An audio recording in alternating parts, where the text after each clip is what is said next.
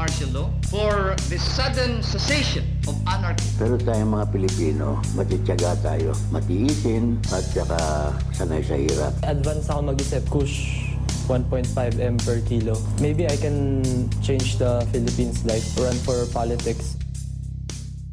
Kasama natin dito si Ian, Mr. Ian Ampongan. Eh, Hello, how are you doing?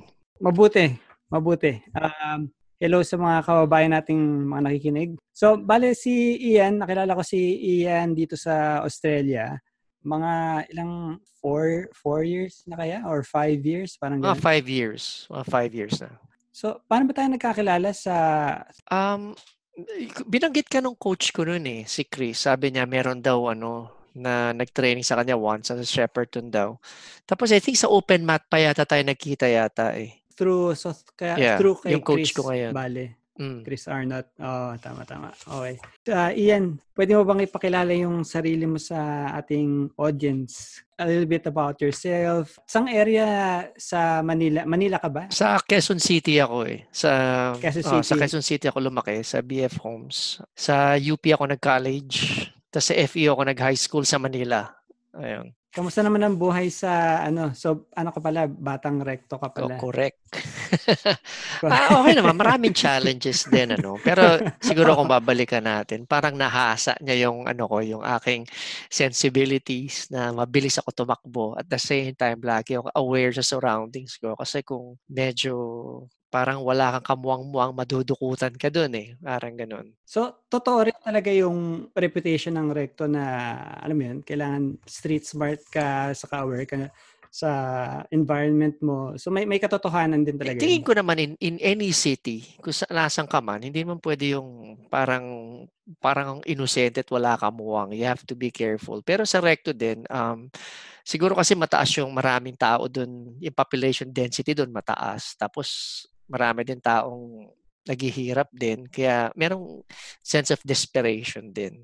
Saka marami ka rin makikinig na ano eh, na kwento eh, no? mga kumbaga mga second hand na stories na nanakawan sa jeep, etc. Oo, just hindi lang yun, pati yung ah, political unrest. Nakita ko doon noon eh, kasi nag-aral ako doon ng mga ano eh, early 80s.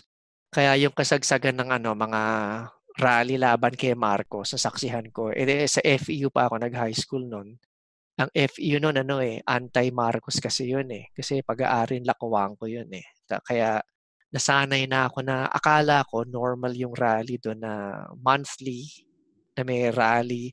Ka- kala ko normal yun. Ayun yung nakagisnan ko noon. Tapos, pag umulan pa doon, swerte ka kung hindi binaha. Ayun doon. Hindi ka lalangoy. Oo. Nagbab- nung time na yun, nagbabaha na rin talaga Oh, sa nagbabaha na. sa Espanya. oh, sa. Espanya, noong mga mid-80s. Ayun.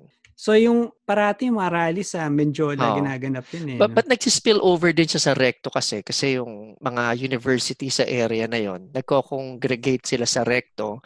Lalakad sila papunta Mendiola na. Kasi all, halos lahat ng universidad doon mula UST. Kasi FEU, UST, UE, proximal sila eh. De, sabay-sabay na magkikita-kita yung mga yan. Sabay sila magmamarcha hanggang sasama na yung mga ibang eskwelahan na malapit sa Quiapo para pagdating sa Mendiola, solid talaga, libo-libong estudyante nandun. Ayun yung mga nakita ko dati. Yung um, first quarter storm, parang, kasi madalas ko narinig yun na, na-encounter ko eh. Yung first quarter storm, familiar ka ba Bali, dun? sa, na, nakwento sa akin ng tatay ko yan eh. Ayan yung bali yung tatay ko noon. Ah, estudyante siya sa FEU dati noon eh. Nag-aaral siya ng law. Tapos, ayun yung ano, parang yung nagsimula na para mag-aklas laban kay Marcos.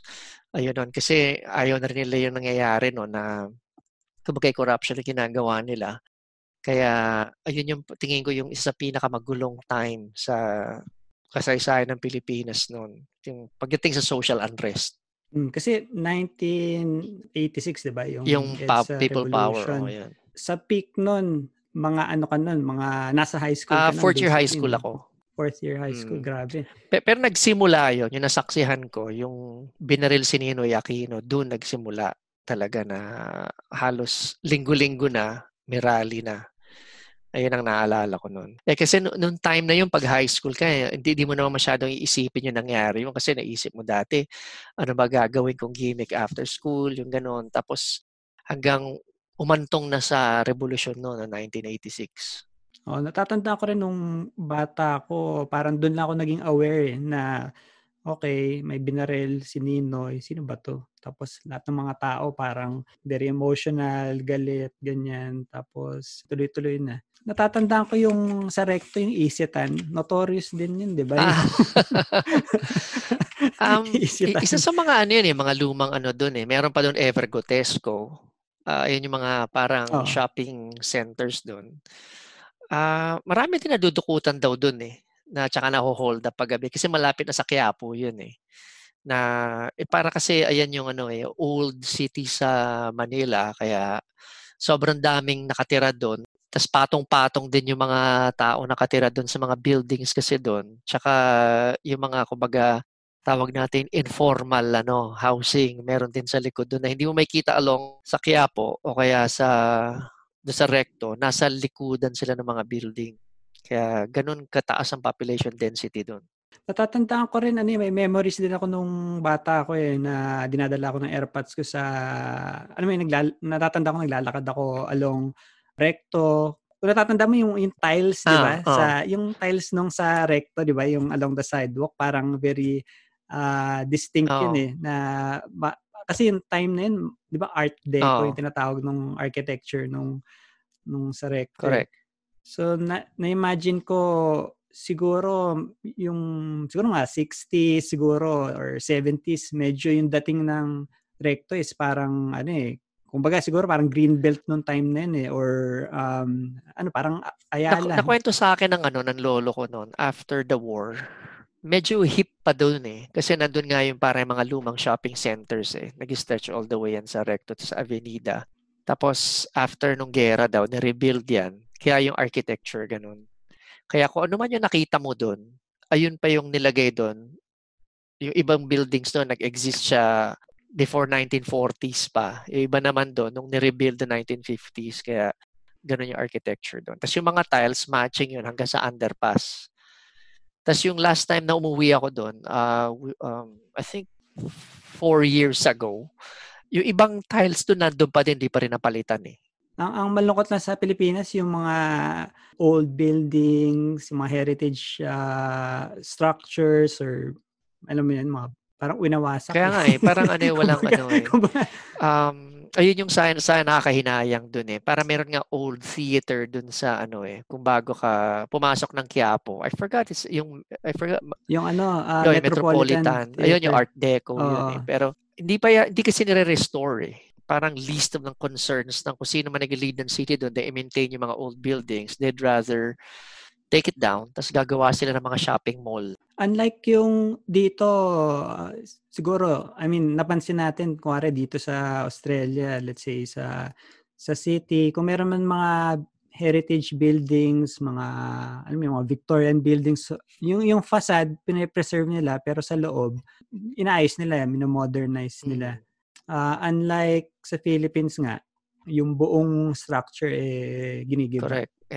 Di- dito kasi din ano eh, parang pre-preserve nila heritage nga na isang isang isang katutak na permit ang kailangan mo i-apply para kung gagawa ka man ng construction involving yung mga old buildings dito. Parang yung dating suburb na tinitirahan ko dito, um, Baldwin ang pangalan nun eh. Ah, meron mga bahay doon, siguro more than 100 years old na. Mini-maintain pa rin yung ano yung facade nila doon. Yung mga old buildings, let's say, dadaan ka sa Camberwell, yung mga building doon, yung mga facade nila well-maintained. Kaya siguro yung mga buildings more than 100 years old. Yung ano ng mga buildings, yung facade ng buildings doon. Sa Pilipinas, so hindi mo alam kung parang problema ba dahil sa kakulangan ng batas, na walang batas para i-preserve yung mga old architecture or kakulangan ng enforcement. Pero ah, pero palagay ko in the end it's ano eh ah, money talks. Nga, eh. ang, na- na- nakita ko doon, maganda naman yung batas doon. Hindi lang nai-implement. Ayun yung problem, ayun yung napansin ko. Tapos then meron din ano doon eh, let's say merong law doon na kina-cover yung mga heritage sites doon na it falls under parang ano eh, parang it's a committee on culture eh. Na sila yung nag sasabi na kung heritage ba yan o hindi. Pero at the end of the day, kung sino yung mayor doon or sino yung bibigay ng permit na mag-conduct, mag-construct ng construction, ayun yung nasusunod. Kaya yun. For example, may building doon na magkakast ng shadow doon sa monumento ni Rizal. Kung naalala Ah. mo yon dapat hindi pinayagan yun eh, pero napayagan pa din. After FEU, nung time ba nun, alam mo na kung anong gagawin mo? Kung anong course ang kukunin mo sa college? Or Gusto ko, gusto ko maging dentista eh. Kaya nag-aaral ako dalawang taon sa sa UE noon. Pero na-realize ko hindi ko siya gusto. Tapos eh nafa-fascinate ako nun sa ano sa human performance kung paano ba palalakasin papalakasin yung mga athlete sa okay paano papabilisin sila tumakbo. Tapos sinuggest ng tatay ko bakit hindi ka mag-aral sa UP kasi merong course na specialized na aralin talaga yung sports science. Kaya lumipat ako sa UP. Doon ako nag-aral ng ano ng ng physical education at nag-masters ako ng ano sports science. So nung kahit nung high school, ah, masasabi mong ah, very active or sporty ka noon or athlete ka ba nung high school? Mahilig ako mag-basketball at um, mahilig ako mag ano, mag-BMX pero naging varsity ako ng table tennis team nung high school. Nung fourth year ko. Nag, as in officially naglaro ako sa UAAP nun ng table tennis. Kamusta naman yung table tennis? ah, naisipan mo bang i-pursue it to, ah, to the next level? Or... Nung nung high school ako, nag number nag bronze medal kami sa UAAP pero yung skills ko nag-stay lang hanggang high school level lang eh. Kaya kung magka-play ako sa college, ah, hindi na ako ubra sa collegiate level nun. Tapos, doon ko na-discover sa UP yung Taekwondo. One afternoon, yung mga kaklase ko, sabi nila pupunta sila sa Taekwondo raw. Sabi ko, sige, sama ako. Kasi nung primary school naman, nag, nag-karate ko. Sabi ko, gusto ko talaga mag-Taekwondo dati noon. Nung after high school. Pero nung time na yun, mahal pa mag-Taekwondo. Mga milyonaryo lang pwede mag-Taekwondo noon eh.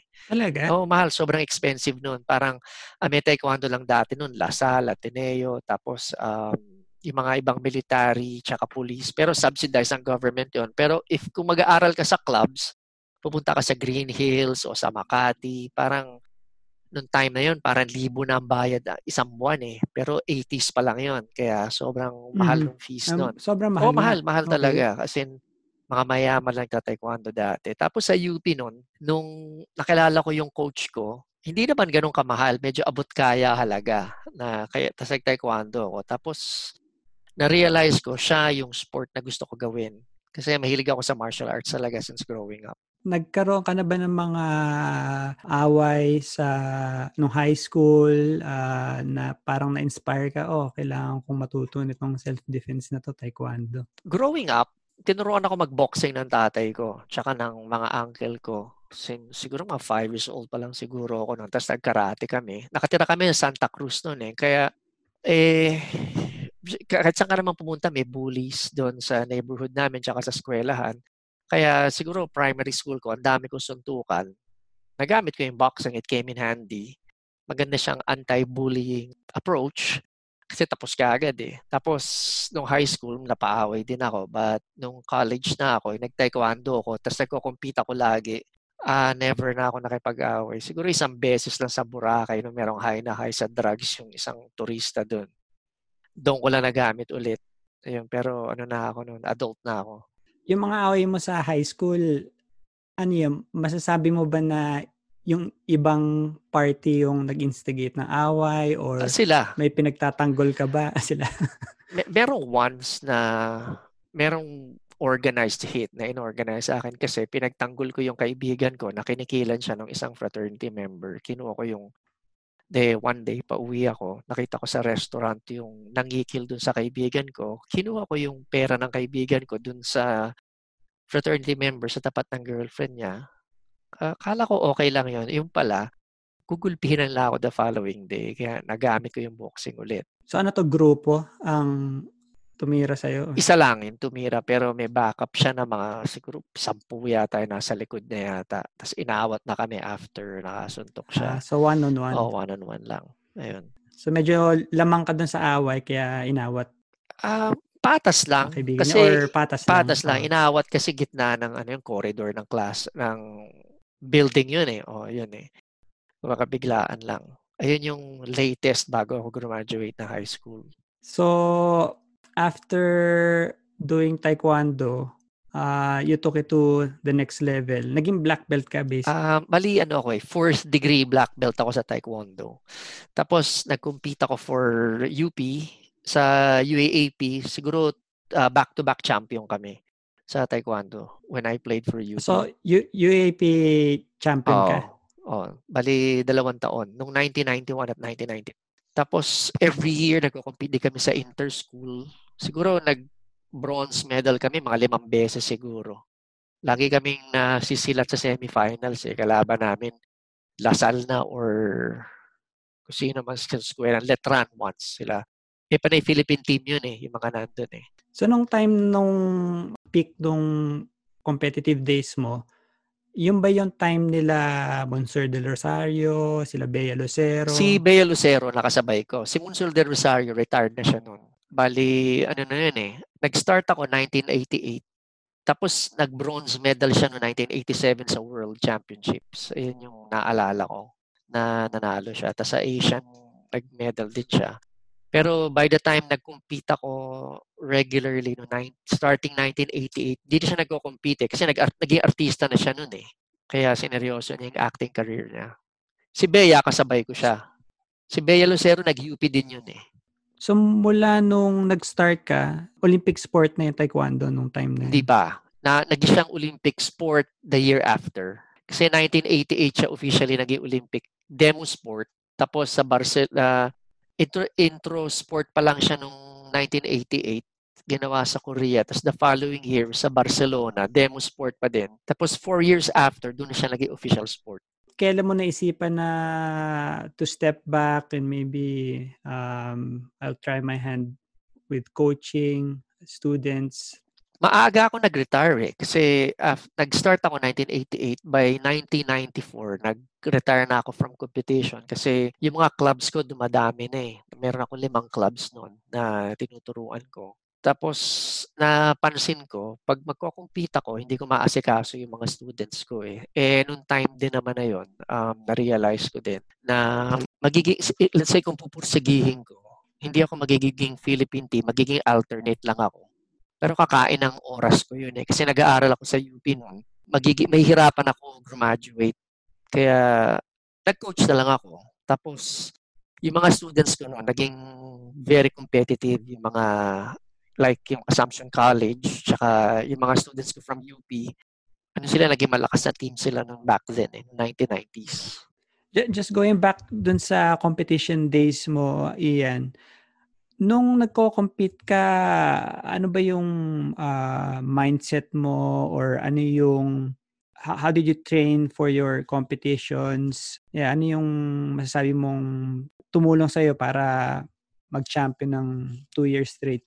Uh, nung time na yun kasi ano eh, malakas yung school pride sa uh, pag UAP sport ka, sobrang lakas ng ano ng school pride noon na ano man ang mangyari nasa mentally namin. Hindi kami pwede magpatalo sa Lasal or sa Ateneo. Sabi namin, patayan na to. Tapos training namin noon kasi may weight divisions kami kaya strict yung diet namin. Um, pati yung conditioning namin no, nag-Olympic lifting kami uh, to get in shape kung malapit na kung ano kung siguro do sa pre-season nag-Olympic lifting kami, sumatakbo kami. Pero pag yung competition season na, ah, panay purely taekwondo na ginagawa namin. Tapos siguro yung nagpa-plyometrics din kami occasionally. Pero nakaprograma yung training namin buong taon kung ano gagawin namin. Tapos after the season, na gano kami, cross-train namin, nagda-dancing kami noon, nagja-jazz kami noon may choreographer na tinuturuan kami paano magsayaw.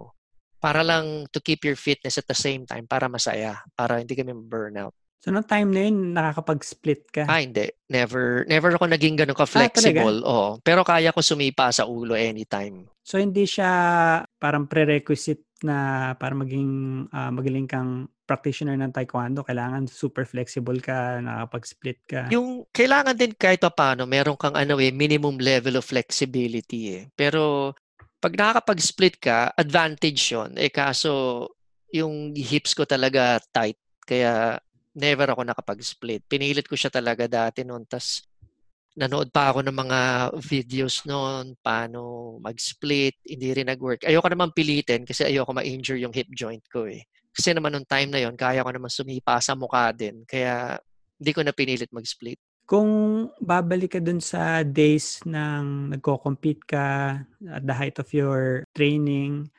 may naisip ka bang babaguhin dun sa mga training methods mo? Siguro ano, um, aayusin ko yung pagkain ko pa. Mas kung ano yung kinakain ko ngayon, ayun yung kakainin ko dati. Tapos siguro, siguro less partying, siguro less alcohol. So yung coach nyo, ano naman yung background or um, experience nung nagtuturo sa inyong or nag-train sa inyo na coach, taekwondo coach? Yung coach ko, Cesar Mateo pangalan niya. Uh, graduate din siya na UP. Bali meron siyang ano uh, physical education degree tsaka uh, physics, um, sports science. At the same time, taekwondo black belt din siya tsaka former competitor siya. Contender siya dati sa Philippine team din. Tapos ano siya, super super super fit. Kumbaga legit siya. Oh, legit, legit. Kumbaga, nagpo-push-ups kami na regular push-ups. Ang push-ups niya, naka-handstand siya. Tapos kaya niya mag-split na considering, siguro weight niya dati mga 100 70 siya, pero sobra siyang muscular at nakakapag-split siya. Kasi natatandaan ko nung high school ako, meron kaming kasi dati nag nag nag ano rin ako nag-basketball ako nung high school. Natatandaan ko yung meron kaming coach na yung as in talagang hindi scientific opposite ng scientific mm. training tipong ipagle-lay up kami tatanong kami sa kailangan naming lundagan yung upuan ba tapos magle-lay up. Mga ganun bang ano? Ah, okay. Uh, Kumbaga unorthodox. Ano, unorthodox. Oh. Kung ano na lang maisip. So, oh. I think napag-usapan natin dati yung about training, yung current training ng mga uh, Philippine athletes.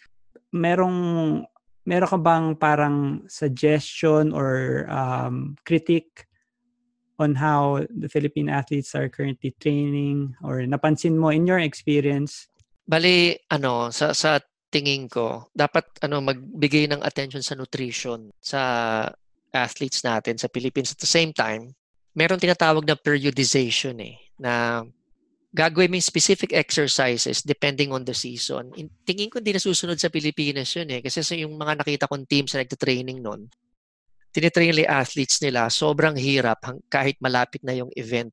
Which means, na karamihan ng mga athletes uh, overtrained sila. I think very common yun ano nung time time na yun kasi wala naman nakakaalam nun eh na there was such a thing as dapat wag kang magpi-peak agad dapat yung peak mo yung day of uh, competition.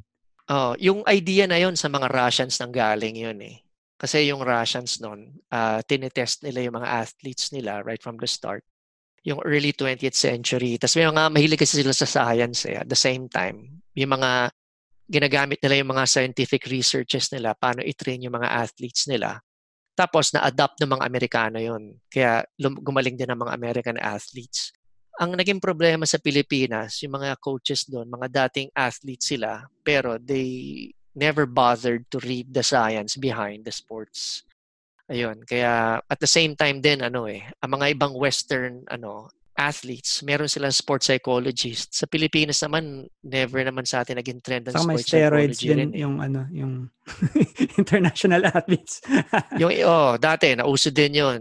Oh, for for a time naging trend 'yon hanggang nung wala pang doping dati noon. Pero yung napansin ko talaga malaking factor yung nutrition kailangan ma-address 'yon. Kasi meron din mga anomaly eh. Kunyari si si Pacquiao, 'di ba? Ano nakain ng tinola sa kanin. Oo. Eh, si ano naman siya, outlier naman si Pacquiao din kasi. Kasi um, kahit lumaki siya sa humble beginnings din, genetically, ano siya eh, uh, malakas na tao siya eh. Nabanggit mo, yan yung, ano, yung frat, fraternity. Nung high school, meron ng mga fraternity nun, nung sa FEU. Ano yung mga fraternity nung time na yun? Mga SRB? Oo, meron na. Merong SRB, may acro, may taogama. Yun yung main, Kaya main yan yung mga no? garden variety fraternities sa, sa high school na Oo. Tapos meron pang, pag sa college naman, nakita ko noon may mga samahang Ilocano, merong Acro tsaka Taogama ulit. At the same time, mga ASOFs. Marami sa University Belt, iba-iba eh. Depende kung saan region sila galing eh. Legendary yung ano yun eh, no? I mean, wala pa ako na, actually wala pa akong nakilala na, let's say, member ng Samahang Ilocano or Samahang Bisaya or whatever. Pero parang very legendary yung Ah, yung ano nila, yung mga Mm. stories sa kanila na, nako, huwag mong ah, aawayin yung mga ganito ganyan sa, sa mga Oo. Ilocano. No, deadly yan. na- nakita ko din yun ano eh, na namana din natin sa mga Amerikano yan eh, dahil sa educational system natin eh, yung mga fraternities. At the same time, parang social animals, yung mga tao, parang, we, parang kailangan natin to belong to a particular group eh. Peer pressure din. I mean, kung yung barkada mo, lahat sila sumali. Parang wala kang choice kundi sumali na rin kahit hindi mo alam yung pinapasukan mo eh. Pa- para for example, nung nag-taekwondo ako, merong fraternity sa taekwondo, itawag doon, Taekwondo Black Belt Brotherhood, si Monsur Del Rosario, balik kabrad ko siya, senior ko siya. Nung nag-black belt ako sa UP, si Monsur Del Rosario, kabrad ko siya. Kasi time na yon yung fraternity na to, pinipili yung best players from all the universities and colleges, police and military. Tapos pipili sila ng tigi-tigisa tapos, i-initiate nila yun for the year. Kaya yun. Kaya ako batch 12 ako, si Munsur batch 3 siya. Sino yung mga founding fathers nung fraternity na to? Si Mr. Hong, yung parang pinaka-grand master ng taekwondo sa Pilipinas, iniisip niya, Korean siya. Ayun. Bali, tinatag ito noong 1980. Bali, yung mga top taekwondo players both men and women ang nire-recruit para mag-training dito. Tapos, may, ang, ang residency namin noon, tatlong taong kami mag-train sa Rizal Memorial every Friday night. Bawal mag-absent. Kaso merong initiation. Parang ganon, parang ganon. Tapos, ah, may initiation siya, may exercise siya, tsaka isang katutak na sparring buong Parang gabi. Shark Tank. Ganun. Maabot ng mga 6 hours siguro yung initiation na yun. Oh, parang ganon. Parang ganon. Pero start lang yun. Ang mahirap yung training talaga kasi ano yun eh, kasama mo yung mga Philippine team, training team. Kaya every night is like ano eh, parang UFC fight night, parang ganon. Eh ang ano ang time na yon, suot mo lang groin guard, tsaka arm guard at shin guards, walang armor, walang headgear. So full contact Banatan kayo every basically. Friday night. Full contact siya. Tapos eventually, ah, magiging may isip mo, manonormalize sa yun eh. Pag magi, madidesensitize ka sa pain, ayun na yun. Hindi na siya full contact, magiging normal na lang siya. Na I think, hindi mo pwede ilagay ang normal na tao doon. Kasi So ano yung magiging ah, masyadong brutal sa goal kanila. or yun. yung primary goal kung bakit nabuo or yung, ano yung purpose ng grupo na yun? Ang ang purpose nun ano eh para to ano assist yung growth ng taekwondo sa Philippines at the same time para piliin mga magiging members ng Philippine team at the same time para makapag-training ka Which with the best people in the naka- country. Naka-benefit sa inyo or may, meron mga nag-excel dahil dun sa program na yun? Oo, kasi ano yun eh, ah, really competitive siya. Hindi ka pwede aantok-antok doon eh kasi kailangan lagi kang sharp. You have to ah, to perform at your best all the time. Otherwise kasi mananakaut ka doon eh. Pag hindi ka ready. Kaya daging, kaya you have to be in top shape whole year round. Tingin ko din na yun yung best training na na-receive ko. Tapos sa UP Mountaineer ka rin nung time nung nag-aaral ka sa UP. So paano mo na-balance Oo, lahat UP yun? Taekwondo, ah, mountaineering. Sa bagay, mountaineering is mainly parang on the weekends yun, ano? Or Ah, not necessarily eh. Kasi yung ang application sa UP Mountaineers, isang semester siya eh.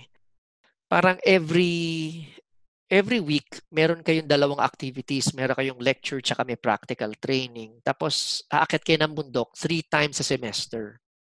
Pero hindi ka pwede malate o mag-absent sa mga training. Tanggal ka kaagad pag nag-absent ka o na-late ka. Tanggal ka na. yung training nyo um, is actual na akit ng bundok. magsisimula ka sa lectures eh. Parang yung mga principles, kunyari, um, ano ba gagawin mo? Parang, oh, ah, tawag nung pinaka first lecture dyan, yung basic mountaineering course, BM or BMC1, mag-aaral ka doon kung ano yung mga equipment, paano gamitin equipment, paano mo ba, kunyari, how to deal with weather, yung ganon, ano ba yung mga kailangan mo suotin, ano yung kailangan mo dalhin, to be prepared. Tapos, merong environmental lectures naman na pag-uusapan yung mga current issues. Parang dati noon, naalala ko, wala pang global warming noon eh. Parang deforestation yung ang problema pa noong 1980s noon, tsaka pollution, paano babawasan ng pollution. Ayun yung pinaka-tema ng mga lectures noon. Tapos, aakit kayo, after BMC 1, aakit kayo ng mga dali-daling bundok na hindi ganun kataas, parang Mount Makulot. Ayan, na yung nauun sa Batangas o kaya ay, ayun yung inakyat ko kaya memorable yun kasi napaka yung very first mountain na akitin mo sobrang hirap noon eh. Tapos after noon, kung nakalusot ka doon, nakabalik kayo, may post may pre-climb yun, parang planning, tapos post-climb, parang evaluation of the activity. Tapos meron kayong BMC2. Ayun naman yung pag-aaralan nyo ulit kung ano yung mas mataas na mountain. Parang naalala ko, Arayat yata pinuntahan ko noon sa Pampanga eh. Parang yung Pampanga on the other side, Nueva Ecija na yata sa kabilang side pag nalaglag ka sa bangin. Parang ganun kataas yung bundok na yun. Tapos yung level 3 na akitin mo, para um, mag-qualify ka din sa mga bundok din, kailangan ka tumakbo may mga cut-off run. Parang tatakbo ka ng labing limang kilometro. Ang cut-off time nun parang isang ora, 1 hour 45 minutes para makapas para mag-qualify ka para mag-gauge ang fitness mo na more or less fit ka na umakit ng yung, bundok. Yung Mount Makulot, um, overnight ba yan? Overnight na... Overnight yon. Daakit, aalis kayo ng maaga ng Sabado.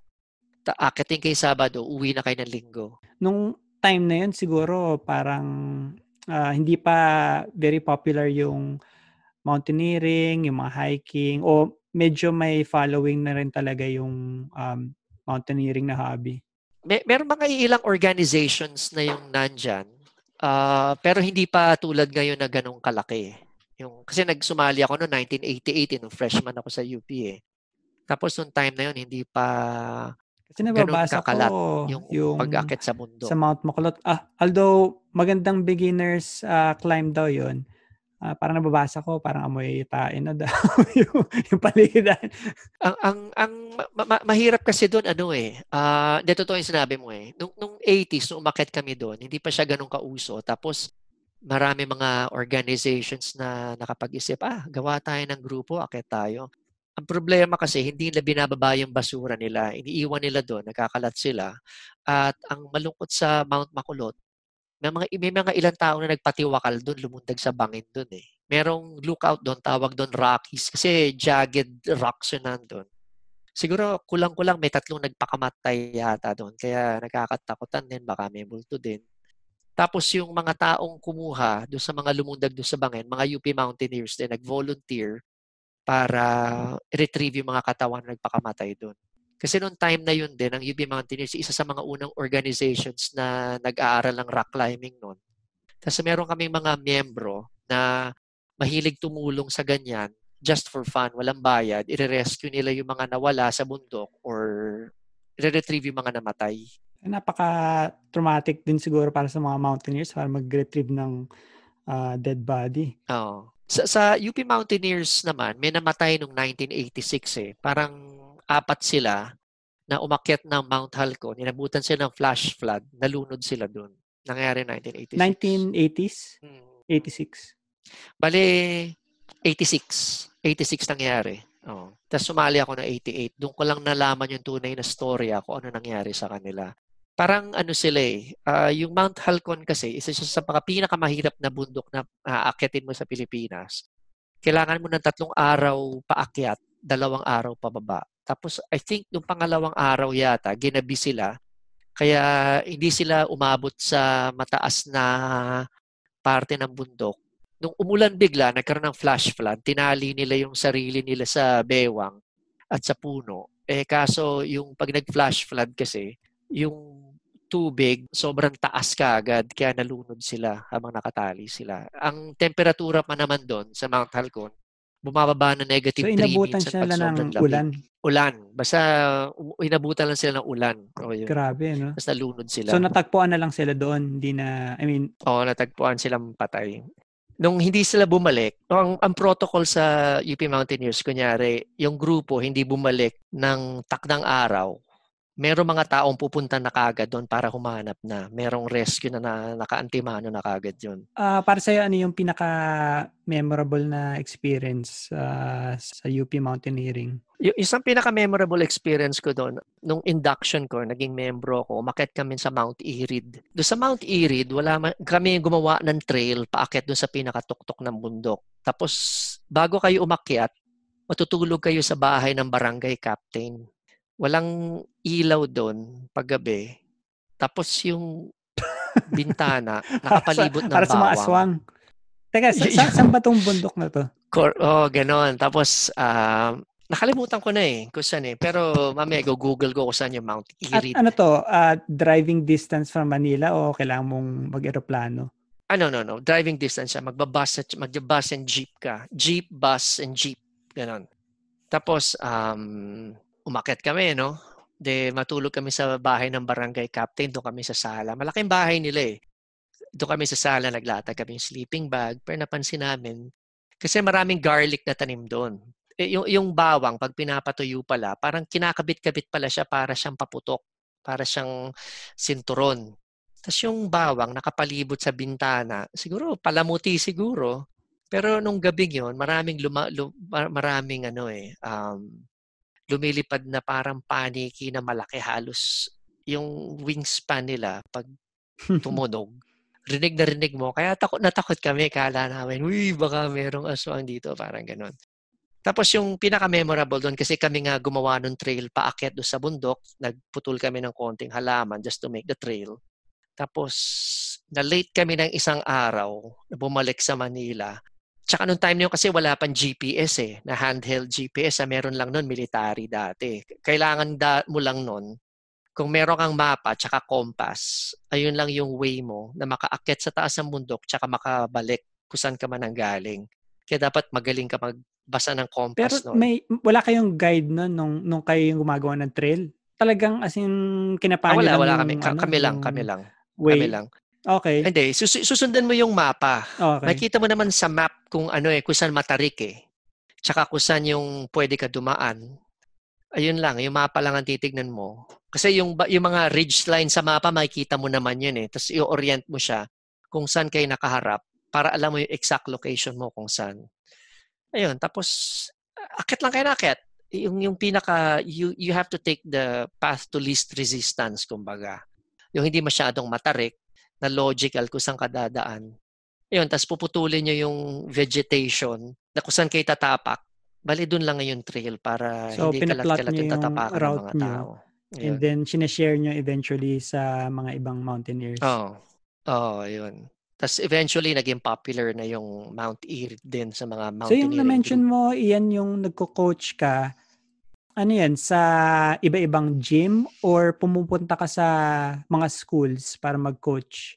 Ah, ginagawa ko noon, nung time na yon, magre-rent ako ng ano, ng gym sa school. Tapos mag enroll yung mga estudyante sa akin. Kunyari, ah, mag, ba- babayaran nila ako every month. Tapos babayaran ko yung venue na nire-rentan ko. So, napa, nabanggit mo yung isa sa mga students nyo, meron taga-assumption. So, ano yun? Sila yung nagpupunta sa'yo. Hindi, yung, Assam- y- yung Assumption College, doon ako pumupunta. Yung school sa San Lorenzo Village, ako yung nagtayo ng taekwondo doon. Bali, yung meron silang Friday clubs doon eh. Sasali sila, tapos magbabayad sila sa akin, bibigyan ko sila ng grade. Tapos eventually, tapos ang, ang kapalit din noon, ititrain ko yung varsity team nila to compete sa national championship saka sa interschool. Ganun yung naging arrangement ko sa kanila. Ay yung kontrata ko sa kanila. Sa taekwondo ba, similar yung promotion uh, process tulad ng jiu-jitsu na let's say ikaw, fourth degree black belt, pwede ka magbigay ng black belt sa isang estudyante? Ganun, ganun ba yan? Oo.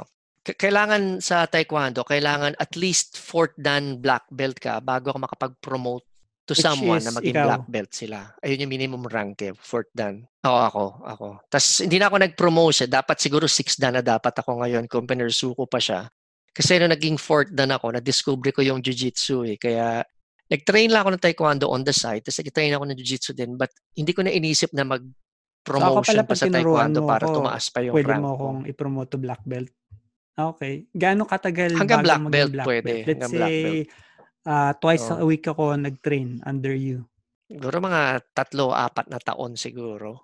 Yung ganun. Minimum. So masasabi mo ba yung Minimum, techniques minimum. and yung mga kicks sa taekwondo is uh, like pretty much finite. Kumbaga, there's only a number of combinations na pwede mong gawin sa sa kicks or kumpara sa jiu-jitsu, di ba yung mga techniques Oo, is oo. parang endless eh. Oh, sa sa tui- sa, sa, taekwondo, sa taekwondo ano finite nga yung techniques doon na dadagdagan mo lang siguro ng footwork or number of spins yung ganun. Pero basically So tinetrain yung mo, kicks doon limited eh. nagtitrain ka for the timing, uh, kung let's say nagtitrain ka for competition, yun yung um, Oo. inahasa mo. Endurance pati. Mm. Yung endurance pero basically yung ano yung ah, mastery ng basic techniques tsaka nung advanced techniques na applicable sa tao kasi hindi naman lahat ng techniques pwede gawin ng So very tao eh may similar to jiu-jitsu yan. eh. na I mean basics is always uh, basics y- Mm. yung parati yung nag-work, 'di ba? Ga- Ganun din. Oo. Oo, yung basics. So, pag pag yung malakas yung basics mo sa taekwondo, mas mag-excel ka kaysa yung ah, mahilig ka sa fancy pero yung ba- basics mo hindi ganun ka hindi ganun ka grounded. Normally natatalo yung mga taong yun eh. Tsaka yung laro ng tao, for example, yung fin weight to lightweight, yung mga magagaan na tao, iba yung laro, iba yung Parang technique ano rin, nila parang compared sa heavier Kumbaga. Um yung heavy heavier Oo. divisions is parang more or less parang mga pison, 'di ba? Tapos yung mga lighter weights, yun yung mga umiikot, yung mga nag invert Oo.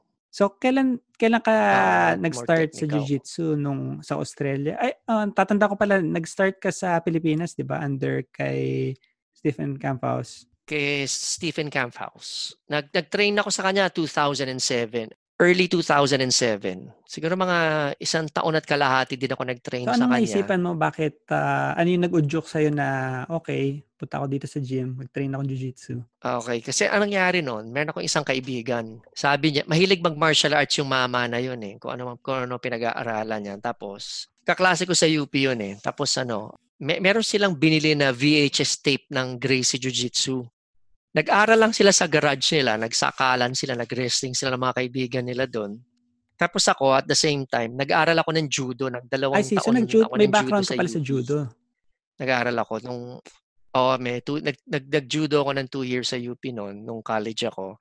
Pero mga blue belt pa lang ako sa taekwondo noon. Tapos, de, fast forward tayo, graduate na kami nung kaibigan ko. Sabi niya, Hoy, sparring tayo parang sa UFC. O sige, sa Boracay pa yun eh.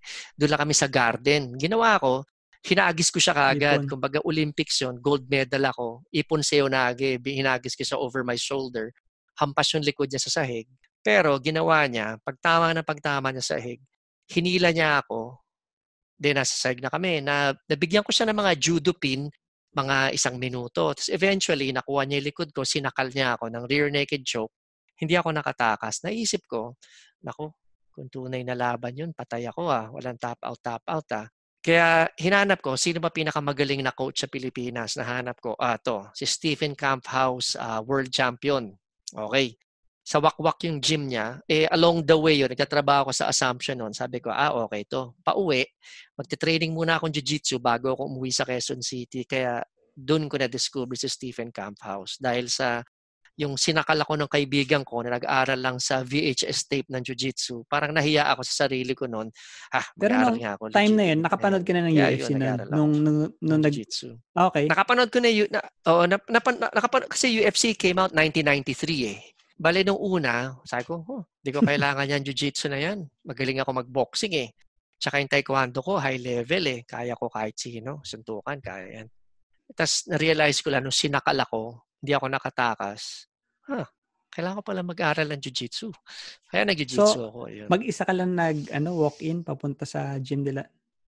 Ah, nag-walk-in, nag-walk-in Okay. lang ako noon. Nag-walk-in ako. Ang naalala ko pa, mga kasabay ko pa noon, si Gilbert Ombao, si Jaguar Tang. Sabay-sabay kami nag-aral So, lahat same kayo, week. pare-parehas, biglang sumulpot na lang kayo. Ah, Nag-walk-in lang kami noong araw na yon. Nag-walk-in lang kami. Si Jaguar, naalala ko, nakasando pang puti dati yun. eh. Tapos si Gilbert, wrestler yon taga UP din. Siya yung nagtayo na sprawl sa UP. yung MMA team doon, tsaka grappling team. Sabay kami pumasok same day. Kasi yun ang pinaka I feel pinakamahirap na part eh to to get into say uh, martial arts in general or or jiu-jitsu. Yung Mm. first day sa yung lakas na lakas loob na tumapak sa gym eh. Y- yung um going Oo. through that door yun, yun yung pinakamahirap I feel. Uh, once na nandun ka na parang tuloy-tuloy na eh. Oo. Ang ano din, hindi ako nahirapan ano mag sumali. Kasi si Stephen Camphouse, sobrang friendly. Tsaka, 'di ba, ang laking tao noon. Pero kung magsalita siya, mahinahon na mahinahon magsalita 'yon kaya may engganyo ka. Tsaka magaling siya magturo eh. Na hindi kanya kunyari mali-mali yung ginagawa mo. Hindi kanya insultuhin, i-encourage ka niya. So imagine nung Kaya- time na yun, iilan pa lang yung mga estudyante ni ah, ni Steve, ni Professor Camphouse. Ma- marami na kami noon eh. Um, yung class na nag attend ako, siguro mga 25 kami siguro sa napagkaliit-liit na gym sa Wakwak noon. Tapos may mga ibang tao pa nagtitraining sa umaga tsaka sa ibang araw. Kaya pag competition, siguro tingin ko mga 60 to 70. Bali sa comp, bali siguro mga 60 to 70 kami na estudyante niya nagko-compete noong time na yun. Yung mga non-competitors noon, hindi pa di, di, di- wala pa So sila malaki na doon. talaga yung grupo nila nung Malaki na, malaki na doon. Tapos may mga affiliate din siya noon eh. Um, yung subsport, kila Floyran, sila Froylan, tsaka sila Erwin Tagle. Nag-jiu-jitsu din kay Steve, Stephen Camphouse. Kaya ayun yung para mga ano niya, parang affiliates. So mga, niya. tama ba? Tu- 2007? Oh. Seven. Ako nagsimula sa kanya. Ang pinakauna ko pang teachers, no, naalala ko, si Floyran, Froylan Sarenas, nasa Atos na ngayon, tsaka si Mark Nang, nasa Atos din yata. eh. And then, Ayun. right after a year, doon ka na lumipat ng Australia. after a year and a half, na, nag, lumipat na ako dito. Pero tumigil ako ng three years. Tapos nag-aral, tas iba-iba pang team ang sinalihan ko before ako nag-stay kay Christopher So, Arnold. yung pag-migrate mo sa Australia, ah, na-imagine mo ba na dito ka mapapadpad or talagang plano mo na yon? Mag- maganda story yan eh. Okay. Ang, nung time na yun na lumalaki ko, nakita ko yung politika, politics sa Pilipinas no, nakakabuisit sa totoo lang eh. Na, na ano nun eh. Na idealistic ako noon na sabi ko, habang nag-aral ako sa UP noon, pag pag-graduate ko, tutulong ako mag-educate ng mga tao dito parang para maayos yung lipunan natin. Ayun yung nasa isip ko noon. Eh kaso, nag-participate ako sa dalawang revolusyon noon, yung para tanggalin si Erap, tsaka tanggalin si Gloria. Hindi, tanggalin si Marcos, tapos tanggalin si Erap. 86. Pagdating, 86 and oh, yung kay 86. Erap, Oo, tapos 90s. kay. Erap, yung Chacha, ayun, 90s na. Tapos pinalit si Gloria, tuwan-tuwa tayo lahat. Nagkaroon ako ng bagong pag-asa noon. Eh kaso ganun din yung nangyari, ganun din yung pamamalakad, pareho din yung nangyari. Na na-disappoint ako. Tapos tumitingin pa ako nga noon kung paano makapag-migrate. Kumuha pa ako ng application form sa New Zealand doon eh, ng time na yun. Dati yung time na yun sa New Zealand, papel pa yung kukunin mo sa embassy. Ganun. Tapos, eh, sa trabaho ko noon, sa Assumption, required kami magsulat ng research para magkaroon ka ng extra na promotion. Kasi ayun ang uso mga colleges and universities noon, kung makapag-publish ka ng, ano, ng research paper, may dagdag na promotion ka. May dagdag na sweldo, tataas yung rango mo sa university. Ganon. Yung isang research paper ko, based sa thesis ko, napili para i-present sa International Sports Psychology Congress sa Sydney, Australia noong 2005. De, pumunta akong ano, pumunta akong Australia noon. Kasama ko yung mga research partners ko na taga Denmark, taga taga Holland. Doon kami nakita-kita. Tapos present ko yung paper doon. Tapos napansin ko dito sa Australia, uy, malinis yung hangin, walang traffic, mabait yung mga tao. Tapos ah, masarap pa yung pagkain. Tapos sabi sa sabi ko sa asawa ko, mag ano, mag-migrate kaya tayo sa Australia kasi gusto ko yung lifestyle doon eh. Ah, dami mong pwede gawin, ganyan. Ayun pala, naghahanap sila ng mga teachers ng time na yon. Nag-apply kami, tapos after a year, binigyan ako ng permanent resident visa, kaya nandito na ako.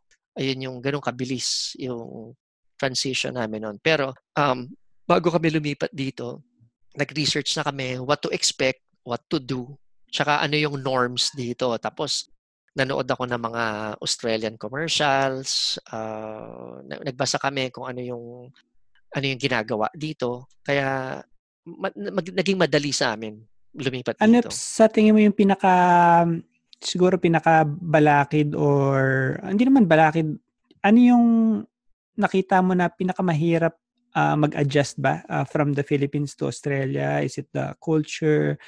Is it the um, the language or yung homesickness ba? Uh, ano yung pinakamahirap sa transition from Philippines to living and working in Australia? Um, siguro kailangan ano eh. Uh, ang nakita kong pinaka ano lang siguro mahirap yung ano yung yung i-adjust yung adjustment sa culture. Kasi pagdating na minsan kasi iniisip mo ay sa Philippines meron kami niyan, but wala dito yung ganun.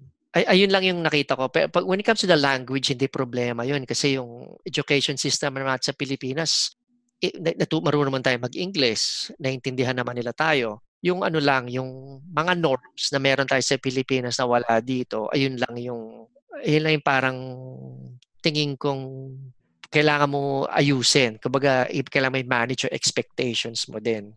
Kaya kami naman nun, yung in our case, hindi kami masyadong nahirapan kasi we had an open mind kung ano yung nandito, ayun yung gagawin namin. Yung ganun. Tapos din ako noon, ano eh, matapang din ako noon. Sabi ko, confident ako, makakahanap ako ng trabaho dito kahit papano. Yung ganun. True enough, na swerte din ako na pagdating ko dito, in two weeks, nakakuha ako ng teaching job agad na dalawang trabaho na offer sa Ang akin. napansin ko, Ian, dito, I mean, na nag-start ako mag-work dito. Siguro, syempre, lahat naman, lahat naman tayo na, I mean, yung nag-migrate dito is, ang napansin natin is how straightforward ang mga tao. Oh. In the sense na, let's say sa work, sabihin sa'yo ng boss, um, oy, nagkamali ka sa ganito, ganyan, gawin mo to. Pag mm. sa Pilipinas yun, sobrang maging emotional oh. na yung worker at baka iyak na lang sa isang sulok, di ba? Oh. Pero dito, uh, walang personalan, which is yun lang talaga yung ano eh, yung critic sa iyo dapat mm. uh, I mean, yung trabaho mo hindi mo nagawa, gawin mo. Uh, walang personalan pero eh, apart from that, okay tayo, di ba? Mm-hmm. Pero pag sa Pilipinas 'yan, personalan, di ba? Kaya nga, kaya kailangan magkaroon ka ng paradigm shift eh, na kailangan mo tanggapin din, embrace din kung ano yung culture dito. Hindi mo pwede ipilit yung values mo o kaya nakagisnan mo na, oh, dati ako yung boss eh. Yung ganyan, but dito ito, but ko kailangan gawin yan? Dapat hindi mo iisipin dapat yan. Kasi it's a totally different ball game. Parang taekwondo tsaka ito, jiu-jitsu na to eh. Iba yung rules eh. Parang ganon. Or for example, sa driving na lang dito, pag stop, stop. Hindi mo ipipilit yung parang sa Pilipinas sa driving, hindi po pwede yung ganun. Pilipinas optional. Optional. Oo. Oh, option, stopping is optional. Kaya ako din, siguro, it took me, siguro may, maybe a year para maintindihan yung work culture nila. Tsaka yung, kumbaga, kahit nagsasalita ng English, yung ibang mga salita dito, iba yung meaning eh. Oh, mga slang. oh, yung slang. O kaya yung context, iba. Tsaka dito maganda rito, laging on time. Hindi mahilig malate yung mga tao. Tama. Pag 8.30 ang meeting, 8.30 ang meeting namin. Oh. Hindi 8.31, 8.30 siya. Kaya before the meeting, nandun na kami. Ayun, kaya start kami on time Grabe lagi. sa Pilipinas, very common practice yun eh. Yung, I mean, Filipino time talagang. Correct. Na-institutionalized. Just dito din, napansin ko, iba din ang party. Ang party sa Pilipinas, pagpunta ka ng Filipino party dito, yung table, yung mesa, parang piyesta, ang daming pagkain ng haba. Yung ano, sa Pilipinas? For, sa, dito, dito sa Filipino ah, party. Oh. O kaya party sa Pilipinas, di ba? Sobrang oh. daming alak, sobrang daming pagkain. Buffet, oh. oh. buffet. Tapos dito, napansin ko, ang party, potluck lagi. Kahit merong host, potluck pa rin. Oh. Okay? It's, tapos in, inaral din namin yan, binasa din namin yan na kung pupunta ka ng party, dapat may dala ka ng six-pack para ibigay dun sa may-ari o kaya bottle of wine na mahal naman sa $20 para hindi mapait-pait para disente lasa. Kahit, kahit birthday mo, di ba? Pag birthday mo, nagaya ka sa restaurant, Uh, oh, kanya-kanyang bayad KKB. din. Na, KKB. Tapos, yung first time ako na-invite sa Australian party dito, nagulat ako. Yung pagkain, konti lang. Parang isang table na maliit, mga 50 kami. Pero pagdating mo dun sa lalagyan ng alak, siguro dalawang bathtub ng alak yung ganun nagdala ng tao yung alak. Kasi yung mga tao dito kumakain na sa bahay nila, hindi na sila umaasa kumain pa na marami Ah. sa bahay mo eh. Ayun yung napansin ko noon. Ayun yung first party ko. nun. Pati sa ano, um, children's party. Sa sa Oo. Pilipinas kasama parents sa party. O dito, yung pag kunyari may party bata, iiwan mo yung anak mo, susunduin mo na lang. Yung gano'n. Noong una nga, ni, may party anak ko, pagpunta ko, kala ko kasama ako sa party.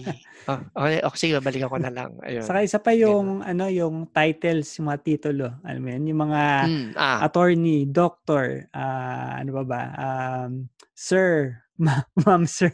kaya may P, kaya may PhD, ah, ayaw na tinatawag na doctor sila. Gusto nila first name lang. Sa Pilipinas or sa ibang countries, oh, you have to call me doctor. I Parang mean, dito naman kahit kahit ano ka pa first name first name basis eh. Mapa doktor, Hmm. attorney or ikaw kahit ikaw pa yung CEO.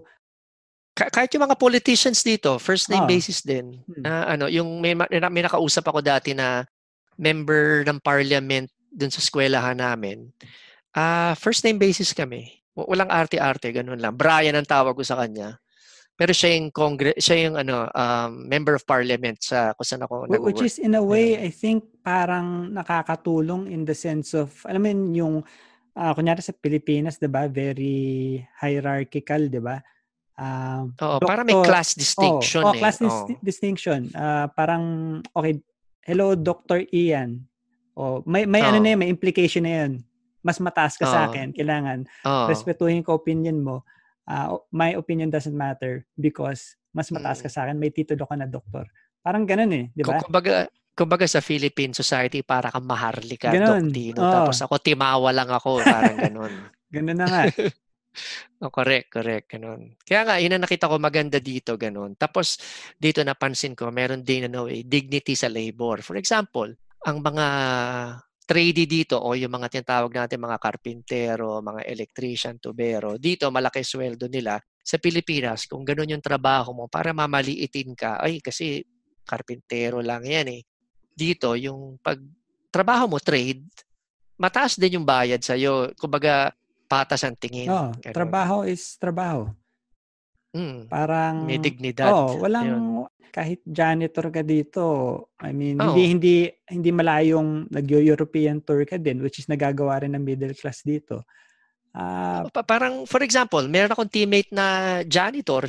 Hindi naman janitor ang tingin namin sa kanya. Tingin namin sa kanya, teammate oo, namin oo, siya. tama tama tama. Ganon, ganon Yung isa lang. pa sa Pilipinas, sa I mean, pag umuwi ka ng Pilipinas, alam, nasa kultura natin yung mga po, opo, di ba?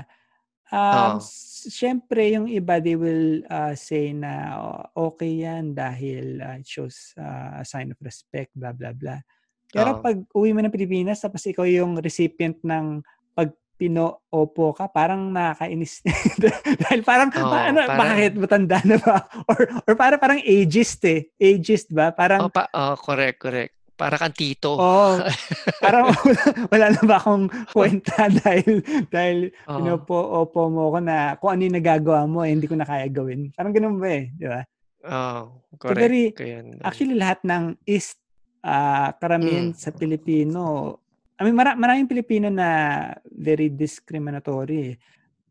oh, racist din. eh. Gra- Oo, ay, totoo, totoo. Pero alam mo, Oo. ito ah, napansin ko nga sa isang Facebook post eh. Um, Mm. merong isang post na I think ano siya uh, Miss Gay Philippines or something uh, advocate ng LGBT so nagka-covid siya so yung photo nasa hospital siya at uh, nag-ano siya ng ano ng uh, prayers di ba and uh, oh syempre syempre sa comments puro negative Oh. mga ay ah, Oo. bakla mga ganyan or ah, punta ka ng impyerno or whatever I mean grabe naman kayo. Ito naman nagka, nagkasakit na nga, uh, tumingi ng ah, mga ng dasal nyo. sabay, sabay, Hindi, na- hanip maka-judge eh, ng mga tao eh. Then nakita ko malaking factor din kasi dyan yung religion eh. Ayan dyan. Kasi isipin mo, bata ka pa lang, ti- tinuturo na, uy, kasalanan yan.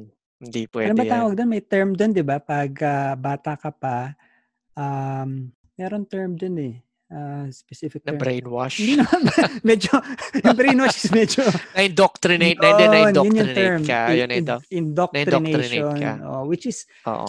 ma- ma- marami sa Pilipinas na hindi um, Hindi bukas yung pag-iisip. Hindi nag, ano, hindi logical. Hindi logical, which is, hindi naman nila fault yun. I think uh, meron talagang structural change sa utak eh. Sa mula ka sa pagkabata, yung wirings ng utak mo eh na, na mold na uh, into this um, belief system na hindi ka na Oo. makapag-think out of the box eh. Na mahirap na ba? K- kasi may, may, may main part din dyan kasi yung culture din Hmm. eh, na ay, ito yung nakalakihan mo na lahat kayo ganyan mag-isip na tinuro sa iyo, oh, ito lang ang tama na ano doon. At Kaya, never question authority. oh, Tanay ayun, mo yan, ayun wag yung, mo. Tatay mo yan, wag mo. Oo. Wag, ka- wag ka na makipagtalo. 'Di ba? Ganun yun eh. Mm, correct. Ayun dyan. Tapos ako nga noon eh, may, noong time na yon na may mga atheist akong kaibigan noon. Tapos lahat ng tao tingin sa kanila, ay, sa Satanas. impyerno punta niya mga Oo. yan. Oh, satanas, Mm. ayun. Ngayon, nung lumipat ako dito, siguro, 80% ng kaibigan ko dito atheist, pero sobrang mababait na tao sila. It just so happens, pamilya nila, ne- never nag-practice ng religion, lumaki sila. Kaya hindi sila iniwala. Tingin nila, mambo-jumbo lang yan, na hindi logical na lahat tayo galing kay Eva at Adan. Di kung ganun, di lahat tayo, ano, may, may, may ano, kapansanan, di ba? Yung ganun. Tapos di lang sila naisip sa creation na, yung creationist belief na doon tayo nang galing. Mas naniniwala sila sa evolution, yung ganun. Kaya yun yung malaking shift Alam mo din. kung ah, Pilipino ka and then ah, let's say atheist ka, again, yung tingin sa'yo is ah, masama kang tao or Mm. demonyo ka to a certain ah, to a degree na it's almost as if pag pag binroadcast mo sa let's say sa social media sa Facebook Hello, atheist, atheist ako. Di ako naniniwala sa Diyos. Okay?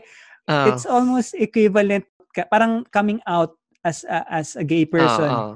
Dahil oh. yung um, Think worse pa nga eh. Oh, yung repercussions for sure nako, i-disown ka ng mga magulang mo or oh. i-unfriend ka ng mga kaibigan mo or tarantado to sa ano to, yak kadiri itong uh, demonyo, di ba? Uh, 100% oh. yung yun ang, yun ang reaction ng mga Hindi, e, ito na lang ah, maniwala ka sa Pilipinas ka hanggang ngayon ang divorce illegal pa rin. Eh. Eh. Diba? Weird. Kahit mat- mataas ang incidence ng ng wife battery doon, di kailangan magtiis ka. Eh. Parang ganun pa din yung ugali pa din doon na oh, kasi pamilya tayo kahit ginugulpi na or you know, na masama pakikitungo talaga. Kaya yun yung weird na uh, structure sa Do you atin. eh. think yung Catholicism eh kasi parang 90% eh ko ano yung statistics sa Pilipinas di ba parang pero parang ganoon di ba parang 90% ah, Catholics or, Pa- or Bumaba na yata ngayon eh. Oh, Hmm. bumaba na. oh, sa, sa tingin mo may ano yan may may epekto sa ah, Kahirapan. kahirapan o kung ano yung sitwasyon ng Pilipinas ngayon, yung um, chaos na nangyari sa Pilipinas or yung kumbaga hindi tayo hindi tayo Sim- Singapore, 'di ba? Oo. Parang Ti- medyo Tingnan ko malaking tayo bagay. Eh. Oo. Oo. Kung titingnan mo nga yung mga lahat na na-colonize ng Spain, lahat sila naging Catholic, di ba? Oo. Sino naging mayaman sa kanila? Di ba Mm. wala? Tapos hanggang ngayon sa atin yung reproductive law hindi mapasa-pasa kasi sinasabi sa Catholic Church na bawal masama gumamit ng contraceptives, yun nun. Kaya ngayon yung Pilipinas sobrang taas ng population din. Ilan na, ba Na tayo? Parang which- 100 million na ba or something? Ganun ba? Hindi, lagpas na. 120 na Lagpas yata. na. 120 na Mm. yata. Oh, lagpas na. na yung, ha- yung 100 million parang 10 years ago pa Ah, yun to eh. put things in perspective para sa mga ating tagapagkinig, Mm. let's say 120 million tayo sa Pilipinas. Sa Australia, ang population is around mga 20 or 23. And that 23 that plus. number is equivalent to roughly equivalent to the population of Metro Manila. Mm. Yun ang ano. Siguro daytime, Oh, daytime, daytime, ano, oh. daytime Oh, population. saka yung mga oh. undocumented sa Manila, syempre yung mga illegal settlers. Kaya yon. Kaya tingin ko nga, naka, malaking factor yon na nag-contribute din kung ano man nangyayari sa atin. Kasi karamihan ng mga decisions doon, based doon din sa ano yung beliefs nila eh. For example nga, yung pagdating sa reproductive law, hanggang ngayon, hinaalala ko si Tito Soto pa yung proponent na harangin yun eh. ba Si Tito Soto, hindi naman siya ganun katalinuhan, ba Kung titignan mo yung pinagsasabi niya, na hinarang nila yon Kaya for example, to give you an example, dito kasi yung bago ako naging math teacher, naging PE teacher ako dito, eh, nagturo ako ng sex education. Pagdating na year 9 dito, lahat ng mga bata dito, lahat tuturuan paano gumamit ng contraceptives. Um, pero ang pinaka ano no, ang pinaka uh, ang pinaka tema ng leksyon doon kung mapoprotektahan ba sila noon sa pregnancy o kaya sa STD. Sa Pilipinas, sa mga Catholic schools dito, walang ganong klase. Kasi Catholic eh. Ngayon, buta tayo Pilipinas ngayon, never nagkaroon ng sex education sa mga Pilipi sa Philippine schools. Na wala ako naaalala. Pero ngayon na, ata parang merong um, recent news ako nabasa.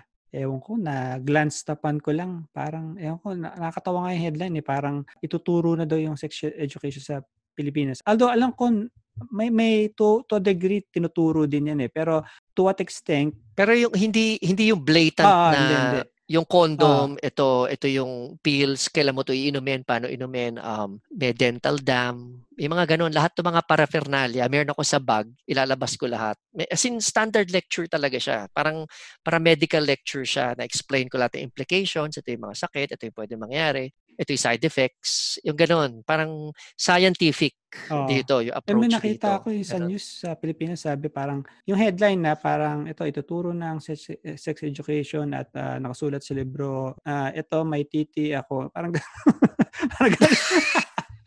parang ganun ba? De, oh, nakita ko sa ano, nabasa ko. Parang ano to?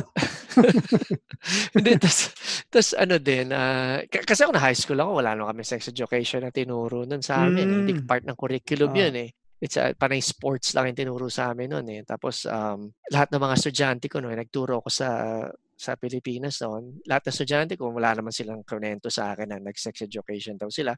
Para sa biology, kino-cover lang sa health na ito yung changes sa body mo uh, mabubuntis ka pag nag-sex ka, tapos abstinence lang yung kailangan mo gawin hanggang, maka, hanggang ikasal ka, ayun yung tinuturo eh, na gano'n. Wala sinasabi na pag ginawa mo to magkakasakit ka. Pag hindi mo sinuot ito, parang gano'n. Walang, walang blatant na gano'n. Parang ano lang, parang pahapyaw uh, lang lagi. Uh, eh, gano'n naman lang. yung kultura rin ng Pilipinas, very, hindi straight to the point eh. Parang kunyari, say, kunyari, let's say pipili na restaurant kunyari, Ah, uh, kuwari, mm. tropa. Oh, ikaw, bahala ka na.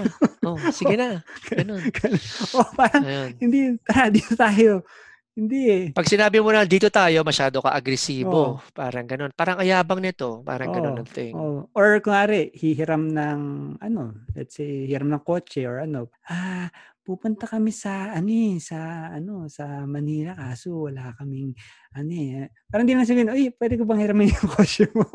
Oo, oh, 'di ba? Para madali usapan. Uh, anyway, pero siguro pangit yung mga example niya, pero uh, marami pang eh, very talaga yun. oh. Pero marami pa talagang ano eh, uh, example na talaga as in grabe hindi hindi uh, hindi straight to the point eh. Alam mo Saka isa pang uh, bagay sa Pinoy culture is yung uh, fatalistic ba na oh, na to the point oh. na parang ma- parang ano ba to tawag doon parang masochistic na eh in a sense na parang mm. parang martir parati yung Pilipino parang sarap na sarap na ginagago sila at pinapahirapan sila ng gobyerno isipin mo yung isipin mo yung public transport di ba parang bakit kayo pumapayag na alam mo yun naglalakad na lang yung mga tao uh, stranded pero wala lang, sige lang. Okay. Ito ang y- ito. yung yung yung mga sinight mo na yan, ayan yung mga isa sa rason ba't ako umalis eh.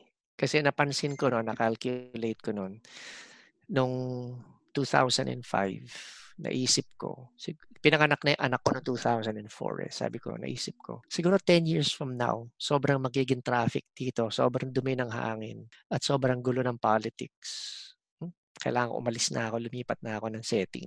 Eh nakita ko yung Australia, kaya okay. Pero hin- bago magkagulo-gulo yung traffic, hindi inabot na 10 taon. Nagkagulo ka agad pag alis ko na sobrang haba ng pila sa MRT, yung ganun. Kasi ang problema kasi kung babalik na naman tayo dyan sa yung social services, hindi bibigyan ng priority. Ang tax, ang laki-laki na binabayaran ng mga tao, pero hindi bumabalik. Pinubulsa lang kung sino man nakaupo dun eh. Kasi sila sila lang eh. Ang, kaya yung sinabi mo nga, yung transportation nga, bakit pumapayag yun yung mga taong ganon? Kasi tingin ko din, papipilian mo, pangit lahat ng kandidato eh. Kaya iisipin mo na lang, sino ba yung, kumbaga, yung least evil dito? Okay? Kung Or para ano rin eh, hindi talaga pa- maganda. parang eh. name Oo. recognition na rin lang sa Pilipinas. Ayun eh. nga, correct, ganun. Oh.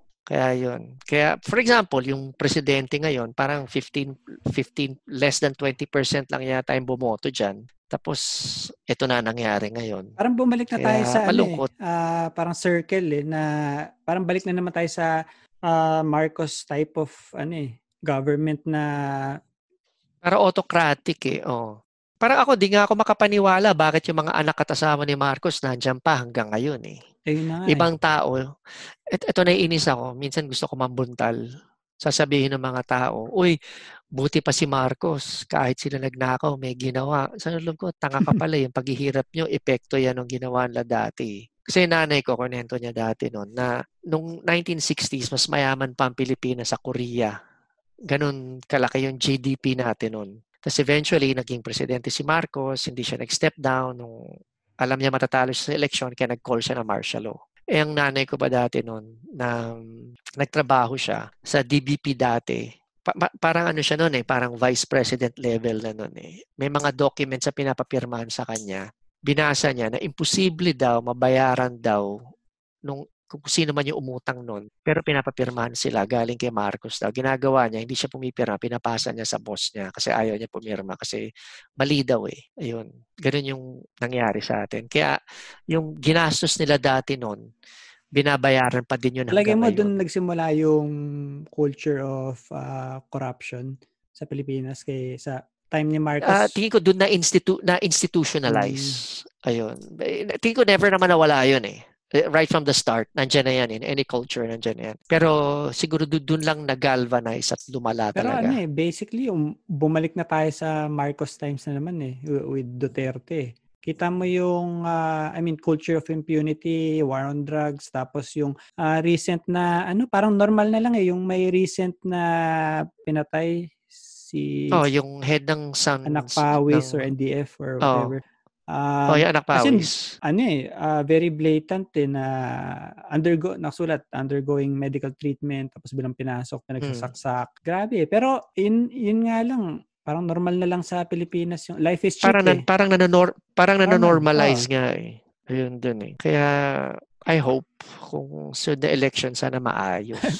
Na hindi ako hindi ako hopeful. Um, pero isipin mo ah, ah, mukhang yung plano nila Duterte talaga is yung si Bongbong talaga yung ano eh, yung parang magsis- ang strategy nila is mag-step down si Duterte tapos sa kung naging VP nga si ano si Bongbong eh siya yung magiging presidente which is uh, yun full circle balik na naman tayo kay Marcos. Mm.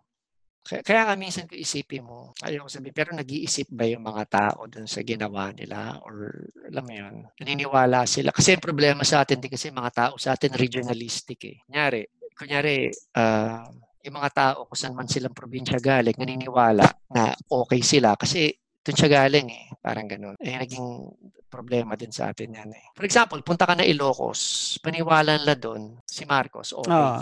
Kung pupunta ka doon. Hanggang ngayon, walang siyang ginawang masama. Kumbaga sa Pilipinas eh fake news. kahit dati pa nung, Oo, nung, katang isip lang. nung kahit nung 80s, 90s. Ah, Mm. Puno na ng fake news yung ano, paniniwala ng mga Pilipino. Saka ano rin eh, in relation to religion din yung Catholicism, Mm. fatalistic yung outlook ng mga tao na okay, ah, ganun talaga, ah, yun ang pa- Oo. ah, yun ang ano need ng Diyos, so magdasal na lang tayo. Correct. Parang yung COVID, idasal lang natin yan para mawala. Na Isa pa yun. na Ano, doon. Tsaka yung isa pang point na yung masyadong maawain. Uy, kawawa naman si ganito. Kung ikukulong nyo pa yan, matanda na Ah, yan eh. Forgiving. Oh, eh, ang dami naman pinatay nitong taong to, Mm. nung kabataan niya. And Kaya anyway, thank you Ian for your time. Me- Meron ka pa bang Okay. gustong pag-usapan? Ah, hindi, wala na. Maraming salamat Okay. sa sa ano, pag-interview mo. Nandyan. Uh, no problem. Okay, salamat again, uh, Okay. Ian.